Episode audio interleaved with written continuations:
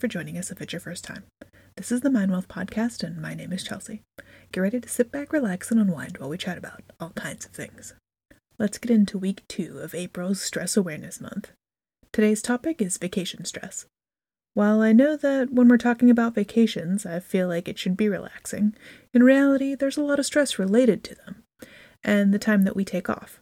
So let's talk a bit about why that is and maybe how we could lighten the stress load a little bit so that we can enjoy our vacations a little bit more. First off, we know that leading up to vacations, things can be stressful. As we're trying to finish those last-minute projects and setting ourselves up for when we return, it feels like there's so much work on our plates than we originally had thought. And now we're about to take time off? How could we? The truth is that over fifty percent of Americans leave vacation days unused because of the stress or pressure of being at work all of the time.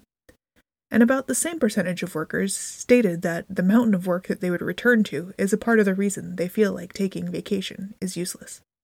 So how do we combat that? With some strategic planning. Not all things can be done in advance. There is at least some stuff that can be, though. And first off is letting go of the stress. You can do that before your vacation even begins. Sometimes visualizing what you'll feel like to be on vacation through quick meditation will help release some of the previous pre-vacation anxiety. Using deep breathing and positive association can refocus your current pre-vacation energy to get the job completed and get things squared away before you go. Sometimes enlisting a coworker to cover your load and do a trade with them for their help. Perhaps you take them for dinner and get a social experience out of it as well. Building your community to help you maintain your mental health at work is a great way to fight vacation woes. A few other things to do pre-trip. Prioritize your workload. You must accomplish before you leave. Double check it with your supervisor or boss and get their confirmation that you haven't missed anything, or if that there are some projects that you could take off of your list. This way you can focus your energy on the things that have to get done right now. And you might surprise yourself by finishing that list early and taking some other things off future use plate.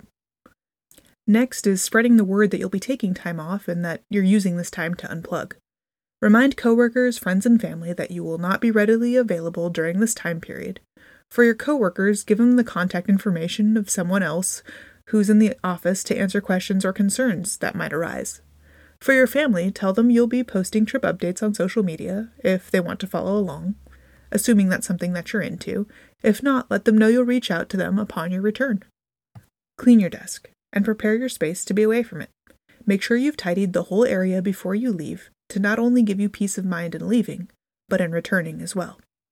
Clutter can definitely increase stress, so having clutter-free space will take one more stress level off of your to-do list and move it to your to-done column.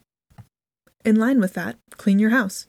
Packing can leave your house a disaster. Try and give yourself enough lead time to get yourself packed and your house in order before your departure date. Coming back to clean sheets on your made bed is a pretty welcoming return. Now that you've prepared for your vacation, how do you make sure you're staying stress-free during your time away? We all know that packing, planning, sightseeing, and family you might bring along might hamper your stressless days ahead, so let's talk about it. Set your intentions. You need to know going into this trip what your personal intentions are for the outcome of the trip. Decide what it is you emotionally want to get out of this trip before you take it, and start pre-thinking of ways that the trip could help you gain that much-needed emotion. Things like having more enjoyment in your food, so you tell yourself, I'm not going to rush my meals. I'm going to take the time and savor the food I vacationed for. If your goal is to work on being calm, take time daily to do breathing exercises, and before getting worked up, stop and take a three count before proceeding. When you're on vacation, you can slow things down. You don't have to be in a rush. Take the time that you need and really get yourself in a healthy, happy mindset. Don't forget to actually unplug. Don't just tell the office that you're not taking calls. Don't take the calls. You already put a plan in place for your boss or your coworkers to handle the situation. They will handle them. It doesn't matter if they don't handle them exactly how you would have wanted them to be handled. That's not your job right now. Your job is to focus on regaining your own energy and filling your own cup. Try to limit the use of technology for working purposes, but by all means, take those photos or videos of all the great fun that you're having while being unplugged from work. Immerse yourself while you're out and about. Spend time outdoors and really work on making your vacation space feel like a sanctuary. If you can plan a little bit of time for yourself, where you take yourself to the spa or go for a walk or swim in a lake, taking time in nature for yourself or for your kids will make things much more calm and relaxed for the times during the vacation that you might feel rushed. Basically, you're looking for ways to stay grounded. After you've finished your vacation and you're on the way back, or heck, even during the last day, your brain is already working on what lies ahead. If you have a plan of action for your return, you could squeeze out a little bit of extra time in your vacation mindset. So let's talk about your plan upon return. You should have that plan already waiting for your return, and once you arrive back at your desk, which you have left clean and tidy, take a few minutes to just collect yourself and get your head back in the game. List out your priorities for the week that you currently know of before you even start to tackle your inbox.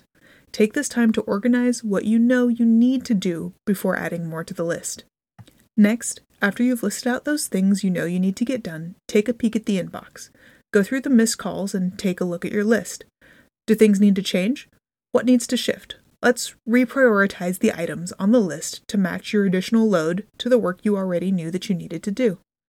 Clean out the accumulated clutter. Delete or unsubscribe from the spam that likely piled up while you weren't watching. Taking a few minutes to clean your online and digital space will help you clear your mind and keep you more stress-free as well. Your goal here is to boil things down to exactly what you're looking for and forget all the fluff. Lastly, make sure you check in with yourself. Did you hit your goal for vacation? Did you enjoy those meals and take maybe a little longer to eat them? Did you get the tan you were hoping to achieve? Did you spend some time in nature? Reflect on how wonderful your time away was and be thankful you got to take it. This thankfulness will help you get back into the groove of why you're working in the first place. Remind yourself that you took the time you needed to recharge, and you are indeed ready to handle the new tasks and trials that are headed your way. You earned that vacation. Now you're putting the benefits of it to use. And now to finish this out, I'm going to tell you a little story about my personal vacations. They have been some of the worst times in my life over the past few years.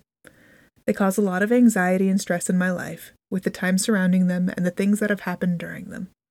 They haven't been a lot of fun. At least until this last one. My husband went out of his way to plan something he thought I would love for my birthday.